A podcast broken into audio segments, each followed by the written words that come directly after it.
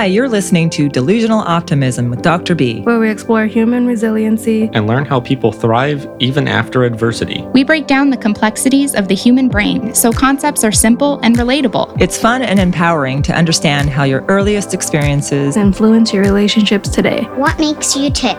Dr. B is a speaker, trainer, and consultant who understands emotions and human development from the inside out. Let's dive into today's episode. Here's Dr. B. In today's episode, we're going to be talking about managing boundaries with family and friends who have different opinions about how to handle COVID 19. If you're interested in furthering this conversation, please email me at contact at drbconnections.com. Or if you want to know more about me, go to my website at www.drbconnections.com. Now, let's get started. In today's episode, managing boundaries with family and friends who have different opinions about COVID 19. Different opinions in general, different opinions in emergencies, and just, you know, specific differences about COVID 19. Here's the problem we're dealing with friends and family who often have different exposure levels to coronavirus or COVID 19, and maybe have different opinions and values regarding the necessary precautions that need to be taken regarding COVID 19. And there's a full spectrum of differences in, in terms of this virus. So some people say it's a hoax. Other people say kids don't get it, kids are fine. Other people say wearing a mask is unhealthy and sometimes can cause health problems for the person wearing the mask. Other people say it's a violation of my civil rights to make me wear a mask. Then, on the flip side of that, we have people who take COVID 19 very seriously and say things like this is a very serious illness and it's a potentially deadly disease or we're not having any contact with people outside of our bubble or our family, or we only go out when necessary and with masks and physically distancing. We're going on close to seven months of sheltering in place. That's that's a long time.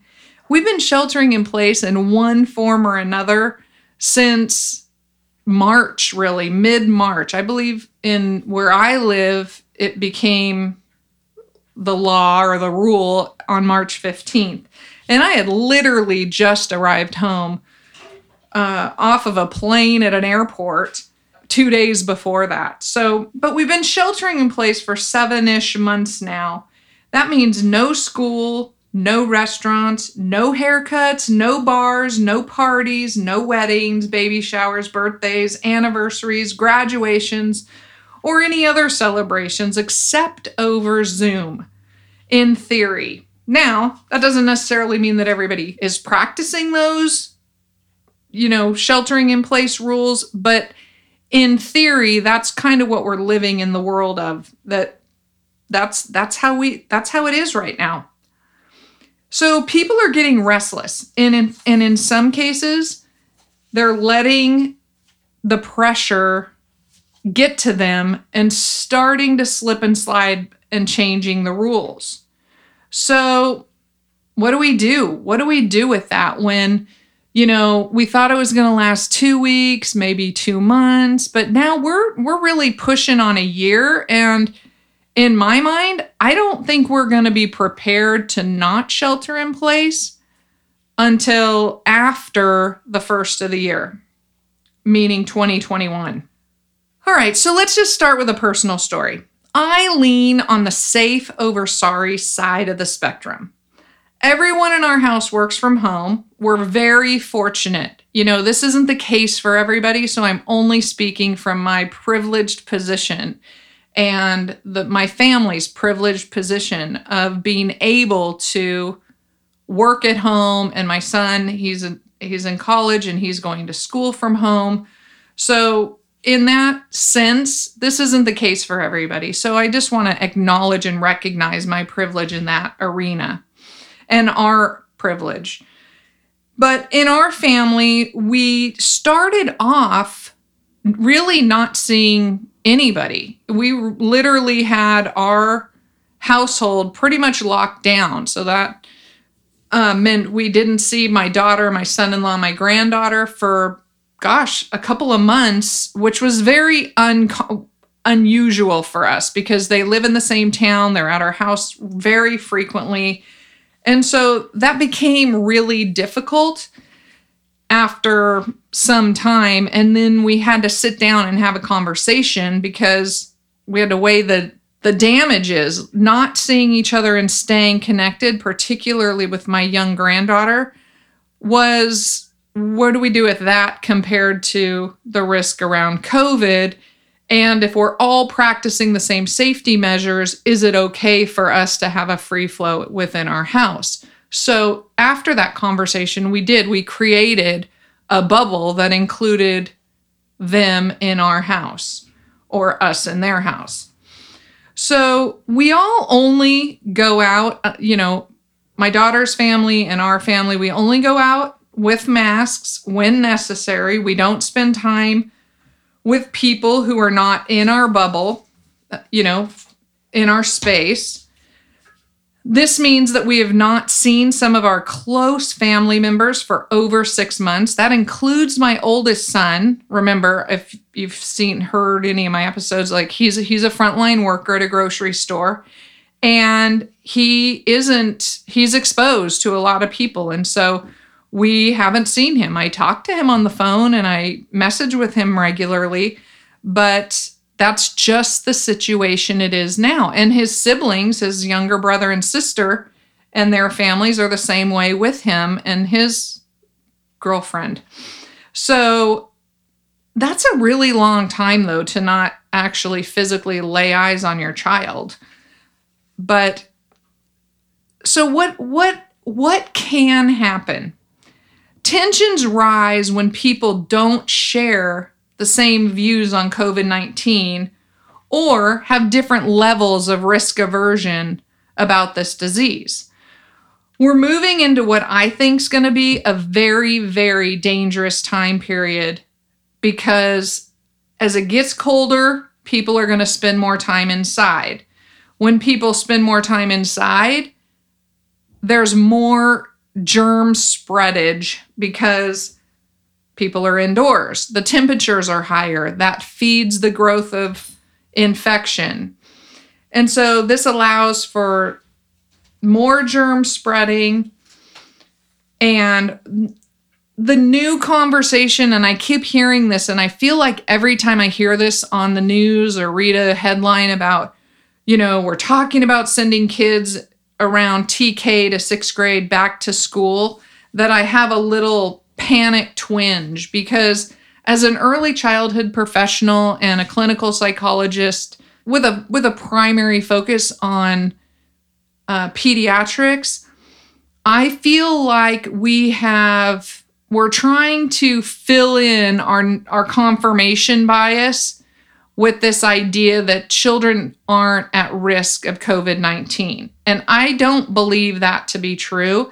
And I think that we can look at the data and the risk is higher than we really all want to believe. So, again, this perfect storm for germ spreading, if we send our youngest children back to school. We've already seen what happens when we send our oldest kids in college back to school. We've had massive exposure and outbreaks.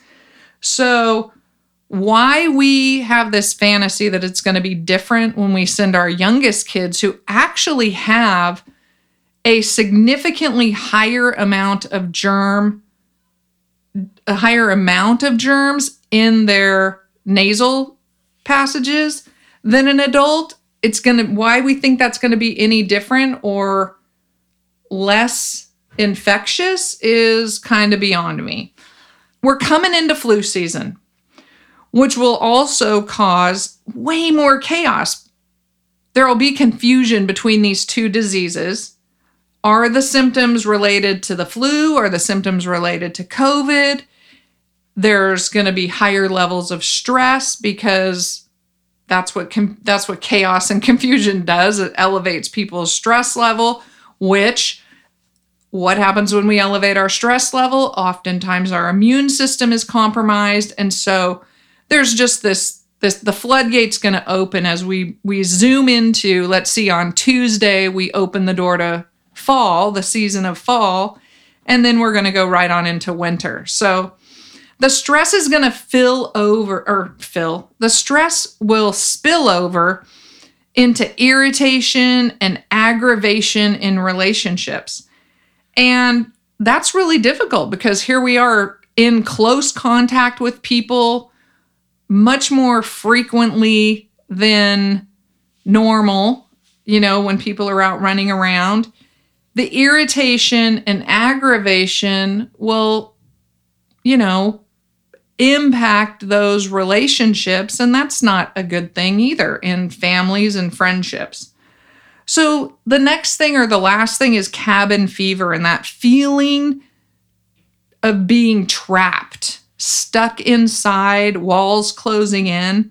By definition, cabin fever is sort of this combination of anxiety and exhaustion that leads to not doing things normally. We actually begin to change how we do things when we start to feel and experience cabin fever. Now, cabin fever is not a diagnosis, it's not a psychological disorder. It's really a state of being, but it's a, it's it's relevant to this experience of COVID-19 and sheltering in place because we're many of us are starting to feel cabin fever and needing to be adaptable to our environment. Now, fortunately, humans are highly adaptable. And once they start doing things a certain way for, you know, a relatively short amount of time, they start to adapt to it and accommodate and make things different.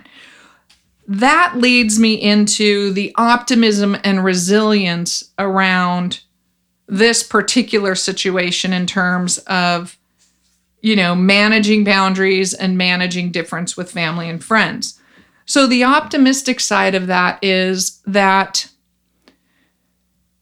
we're we've now been in this situation long enough that we're starting to make adaptations. And as we've made those adaptations as hard as they were at the beginning, there are several things, particularly in my own life, that I recognize and I think, oh my gosh, I actually really like this. I'm not going to go back to doing this the old way because I kind of like the new way better. I just never would have gotten to the new way had I not been forced to do so.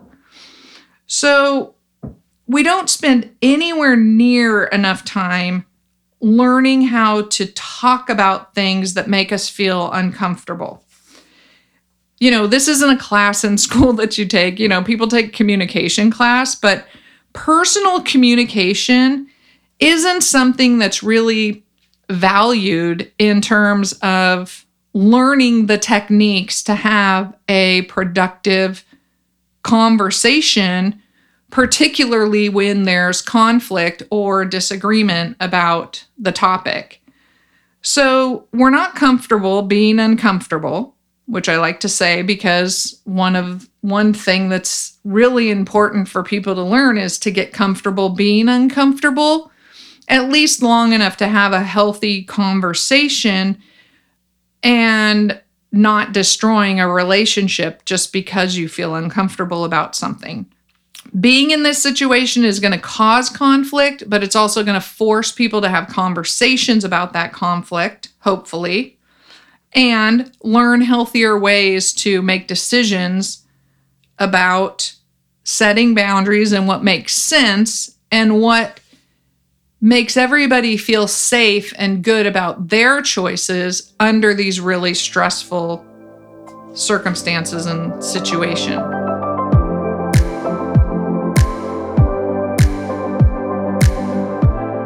Another part of this that's really optimistic and resilience building is learning how to set boundaries. Boundaries are so important for all of us, and talking about them in healthy ways is even more so. We don't do it very often, so we're not always great at it. And COVID 19 is forcing us to continually adjust our boundaries in terms of what's happening sort of at the time and what's the data around COVID 19 in our area or in our particular environment or in schools. So it's forcing us to really be on alert and think about okay, what are my boundaries in terms of people coming over to my house? Or what are my boundaries around going to a different location where other people may be people may be in close contact with each other or may or may not be wearing masks. Like what are the boundaries? And when we when we think about that ahead of time then we feel more confident setting those boundaries and following through. Setting boundaries is giving people the opportunity to learn how to follow through on a decision that they've made even when it feels a little bit uncomfortable and how to model setting boundaries and following through for their children. And that's that's a that's really important and this is the perfect situation. It's the perfect storm, so to speak, in terms of learning a new skill around communication and around boundary setting that can last long and far beyond COVID 19 because I do believe we will get to a vaccine. We will get to a place where we're not as confined to sheltering in place and, and we're going to get back to a lot more of the freedoms that we've had before. All right, so what are some actionable takeaways around managing the boundaries with our families and friends, particularly when we have differences of opinions? Because that's the difference of opinion that really creates the problem. It's not a problem if we're managing boundaries, but we all have the same boundaries, so it's easy. What becomes the problem is that we're trying to manage boundaries and set limits with people that we love and care about, and often trust and just happen to have a different way of looking at risk in terms of COVID 19. So, what are the actionable takeaways? One of the actionable takeaways is remember, anxiety and depression and just that cat that feeling of cabin fever is one of the problems that that gets in the way of making good decisions. So now that we're pushing into this, you know, we're over the half of a year mark and it's looking like we're going to be going on for quite a bit longer. It's important for people to find ways to get sunlight and UV rays. So, I'm going to put a plug out there for figuring out how to get some UV lighting in your house, in your office, in your space in order to keep up your vitamin D because all of this really does contribute to your not being held hostage by sort of the darkness and the depression of SAD, which is seasonal affective disorder that can affect everybody. And in this year, particularly, I think it's going to be really, really high and intense. So, another thing is activating your endorphins. You know, we've talked about brain chemistry and we've talked about brain chemicals before in the past, but endorphins make us feel better. And the way we activate endorphins is through laughter or exercise or both. And so, an actionable takeaway is to literally make an endorphin plan find a whole list of comedies that you want to either, you know, watch on TV or movies or whatever Make an exercise plan. I know that can be a hard one because none of us really love to exercise all the time. However, both are good for us and help us to keep this boundary setting process in perspective with people we love because it, it never feels good to be in conflict. So, the next actionable takeaway is staying connected, staying connected by phone, by video calls, even by online gaming. You know, I have a son who's an online gamer, and so he is often talking about his friend so and so in Australia, his friend so and so in wherever, Denver, and you know, places all over the the country and the world, really. So that's great. Staying connected. It doesn't have to be your neighbor or friend down the street. It can be somebody online. That's great. Building a supportive network on social media. Now, the key focus needs to be on supportive network, not getting on social media and being stuck with this negativity and the back and forth that of angry disagreements around politics and COVID-19 ideas and all the racial issues and all of those things. Yes, it's important to have an opinion. It's important to be active about your opinion and to move in ways that make meaningful change. But social media can be a real depressing and aggravating place to be. So, what I'm saying is build supportive networks, unfriend people who can't be be friendly or who can't be in a supportive network. All right, another one, and probably the last and most important, is communicate with family and friends about how you can stay connected. If you have a family member or friends who you really love and care about, like we can't let COVID 19 destroy our relationships just because we have different opinions about how to approach this disease. So we need to find ways to talk about it and not be unkind and stay connected. So let's say we're going to be masked and physically distanced, but get together at an outside space and, you know, stay apart, be masked, but ha- stay connected. That's a great, that's a great sort of give. You get to be together in person, but you're not indoors, unmasked, sitting next to each other on the couch. So somebody feels at risk and the other person feels normal. It needs to be a 50 50 or close.